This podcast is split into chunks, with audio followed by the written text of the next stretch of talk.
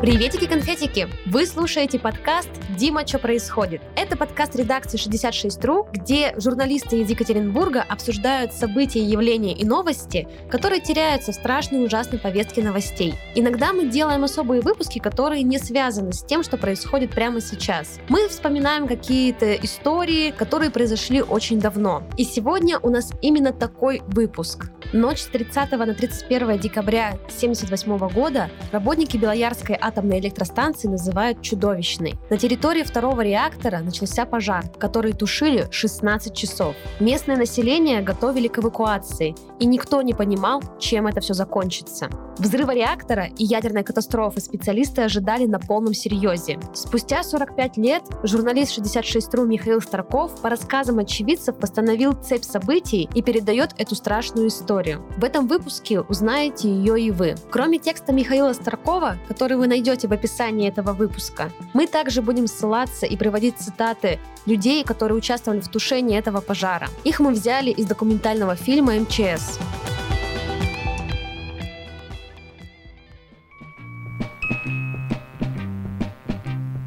Я убежден, что здравый смысл, присущий народам, восторжествует.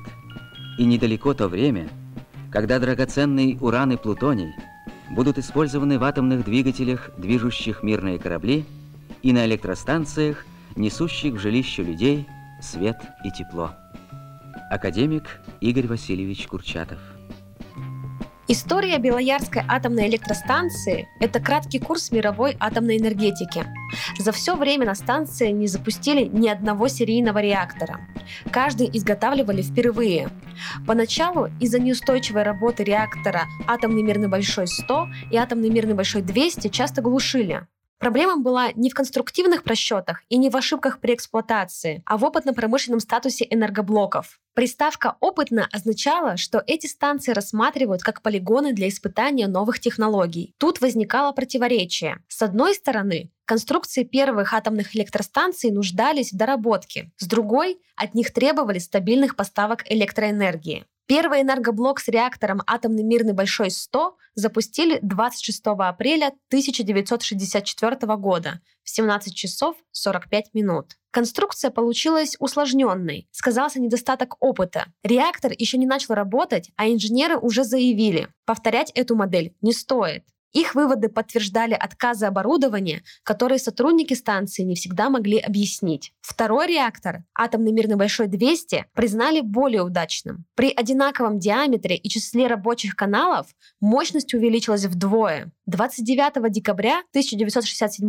года его включили в энергосистему. Несмотря на все недостатки первых реакторов Белоярской атомной электростанции с ядерным перегревом пара, их КПД был на уровне почти 40%.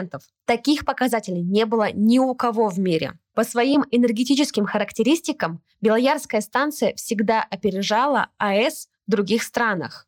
Но в декабре 1978 года произошел пожар – В нем пострадал реактор атомный мирный большой 200. У пожара на атомной электростанции есть две причины. Первой называют морозы. В ночь с 30 на 31 декабря температура в Заречном опустилась до минус 47 градусов. Из-за ошибок монтажников, строивших цеха, и разницы температур металлическая балка, которая поддерживала фермы здания, сократилась в размере, вышла из опоры и упала вниз, перебив по пути маслопровод турбины и электрический кабель. Из-за короткого замыкания загорелось разлитое на полу масло. Вслед за балкой рухнули фермы, часть крыши и наружные оконные переплеты с металлическими рамами и двойным остеклением. Выводы о том, что причиной аварии на Белоярской атомной электростанции стали именно морозы, подтверждают случай на Нижнетагильском металлургическом комбинате. Той же зимой там, не выдержав аномального холода, провалилась крыша рельсобалочного цеха. Но есть и другая версия. По ней пожар на атомной станции начался раньше, чем упала крыша. Об этом, в частности, рассказывал Валерий Лебедев, который работал на Белоярской атомной электростанции начальником реакторно-турбинного цеха номер один. По его словам, причиной была утечка масла из фланцевого соединения на трубопроводе главного масляного насоса турбины. Возможно, при ремонте использовали детали, которые не обеспечивали герметичность. Масло, нагретое до 500 градусов под давлением 30 атмосфер, брызнуло вверх и в контакте с кислородом воздуха загорелось. Локализовать пожар в машинном зале не смогли из-за горючей изоляции электрических кабелей. Специальной кабельной продукции для атомных электростанций в то время не делали. Через вертикальные кабельные шахты пламя добралось до щита управления агрегатами энергоблока. С этого момента персонал станции не мог контролировать реактор.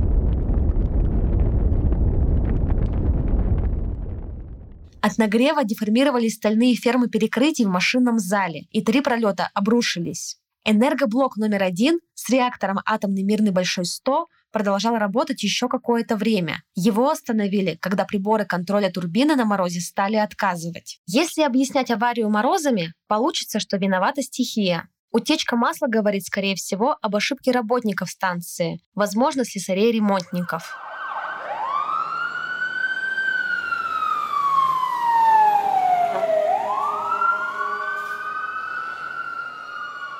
Огонь на станции тушили пожарные Белоярского гарнизона, Екатеринбурга, Асбеста и Каменска-Уральского. Всего в тушении приняли участие 270 человек. Вот как вспоминает эту ночь полковник внутренней службы Владимир Столбов, который принимал участие в тушении.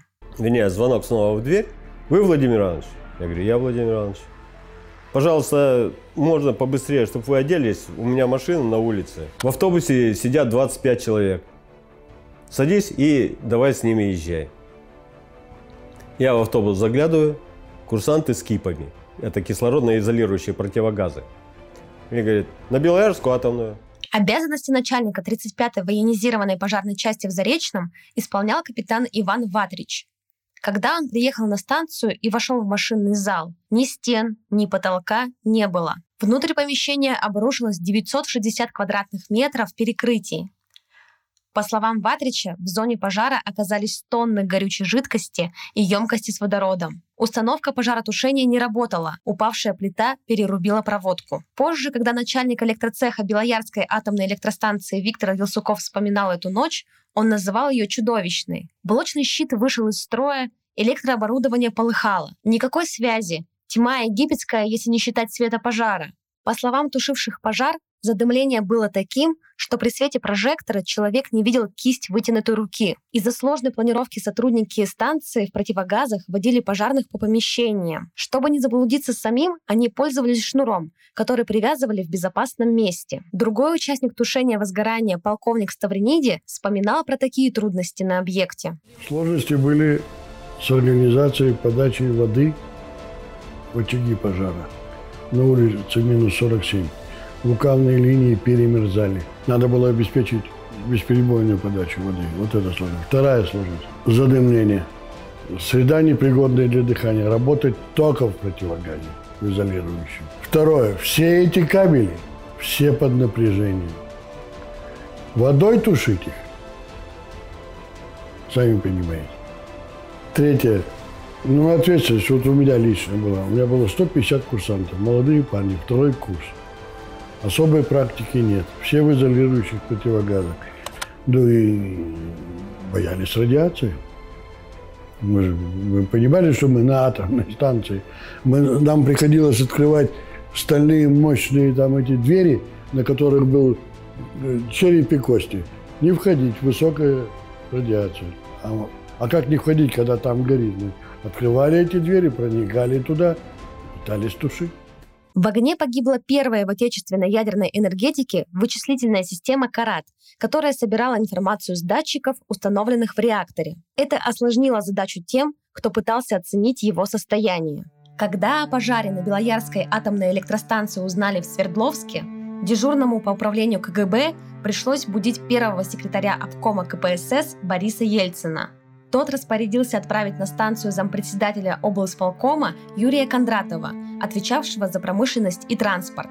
Работа в исполкоме стала для Кондратова почетной отставкой с должности гендиректора Уралмашзавода. Бывшие сотрудники УЗТМ уверяют, что он пострадал из-за приписок своего предшественника, которого забрали в Москву на повышение. Дело в том, что при советской власти была практика, когда руководители предприятий с негласного разрешения профильного министерства докладывали о перевыполнении плана. В случае с УЗТМ речь шла о шагающих экскаваторах, буровых установках и прокатном стане, но они существовали только на бумаге. При этом они были оплачены из государственного кармана. Как избавиться от долгов, Кондратов не знал. Он начал рассылать в московские ведомства просьбы освободить завод от невыполнимых обязательств и сделался неудобен. Однажды Ельцин сообщил Кондратову, что им недоволен председатель Совета министров Николай Тихонов и добавил, что нет необходимости объяснять, что означает мнение члена Политбюро ЦК КПСС. С завода Кондратову пришлось уйти. Теперь Ельцин отправлял его ликвидировать аварию. Когда Кондратов добрался до атомной станции, реактор атомный мирный Большой 200 уже заглушили. Пожарные в противогазах боролись с огнем.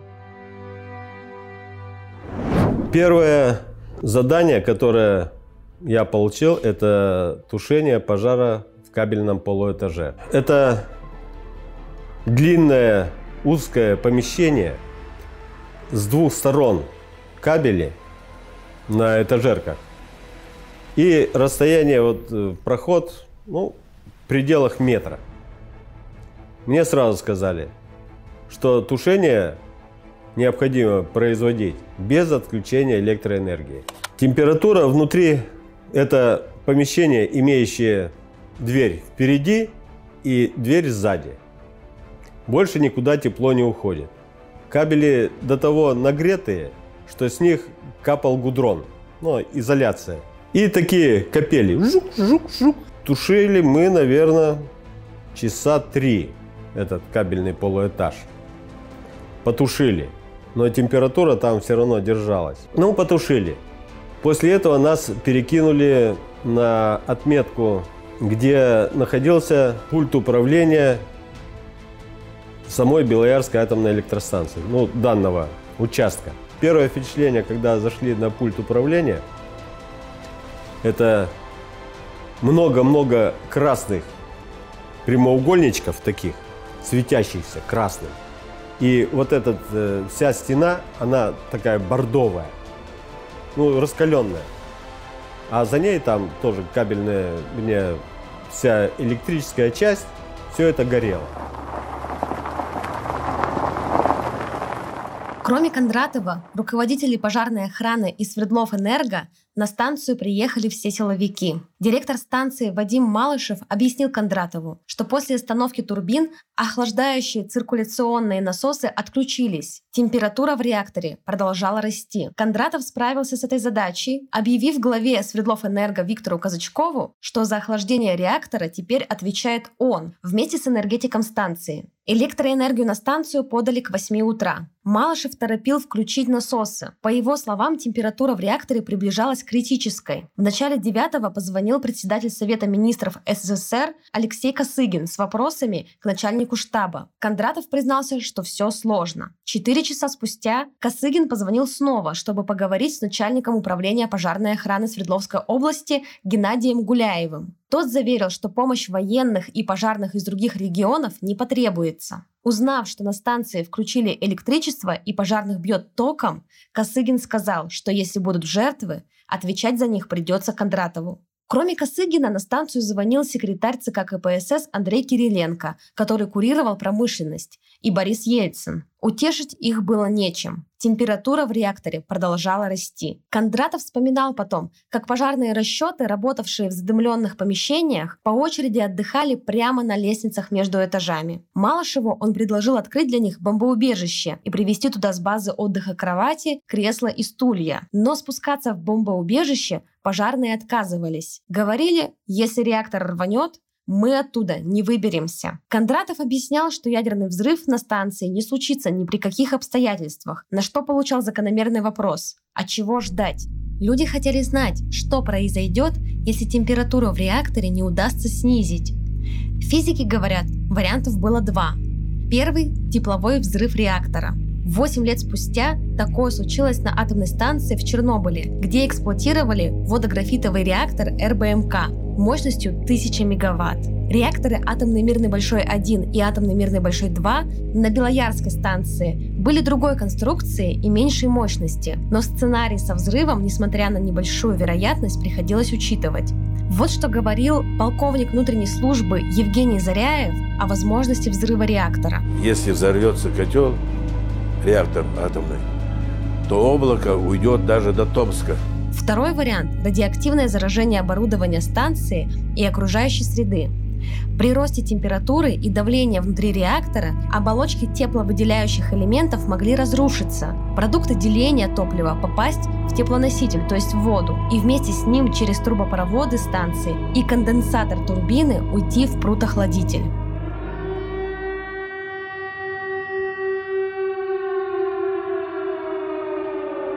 В два часа дня Кондратов поручил областному военному комиссару составить списки поэтапной эвакуации населения Заречного и Белоярского района в радиусе 30 километров.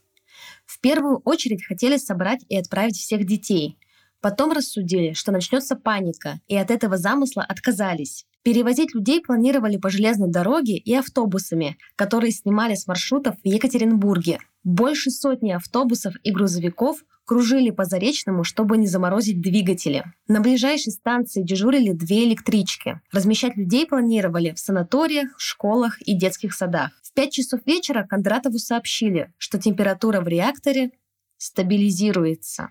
В это время снова позвонил Косыгин с известием, что в Свердловск вылетает Государственная комиссия по ликвидации аварии. Через два часа реактор начал остывать. В штабе посчитали, что эвакуировать людей уже не придется. 26 человек потом лечили от дымовых отравлений и обморожений. О людях, которые получили дозы облучения, официальных сведений нет. Вечером, после того, как пожарные закончили работу, они отправились отмечать Новый год.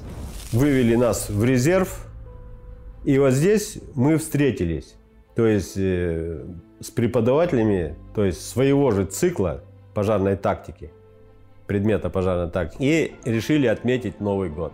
Открыли бутылки кефира, как говорится, с Новым годом и легли спать. Для Кондратова уже 3 января нашли новое дело. В Баранче взорвалась котельная. Погибли три человека. При температуре минус 35 жители поселка остались без тепла. Надо было искать помещение, устанавливать котел и прокладывать теплотрассу. О пожаре на атомной станции в газетах не сообщили. Информация о простаивающих мощностях станции расходилась с планами сделать СССР мировым лидером атомной энергетики. Частью этих планов был экспериментально-промышленный реактор на быстрых нейтронах БН-600, который с 1969 года строили на Белоярской атомной электростанции. Восстановить станцию удалось за 6 месяцев. На помощь прислали специалистов других атомных объектов. Договариваться с заводами о производстве оборудования помогал бывший директор станции Владимир Невский. Новый блок запустили в 6 утра 29 июля 1979 года. По словам начальника смены Бориса Чубарова, вечером сотрудников собрали в конференц-зале, поздравили с началом работы и подарили книги с автографами директора станции Вадима Малышева, руководителей порткома, правкома и комитета ВЛКСМ. Когда все закончилось, на всех атомных станциях страны заменили электрические кабели с горючей изоляцией. В условия безопасности включили требование оснащать энергоблоки резервными щитами управления, чтобы при авариях не терять контроль. Это был подкаст «Дима, что происходит?». Надеемся, вам было интересно. Подписывайтесь на нас в социальных сетях и на всех аудиоплатформах, где вы слушаете этот подкаст. А уже через неделю мы с вами снова встретимся, чтобы говорить о важных событиях и явлениях. Пока!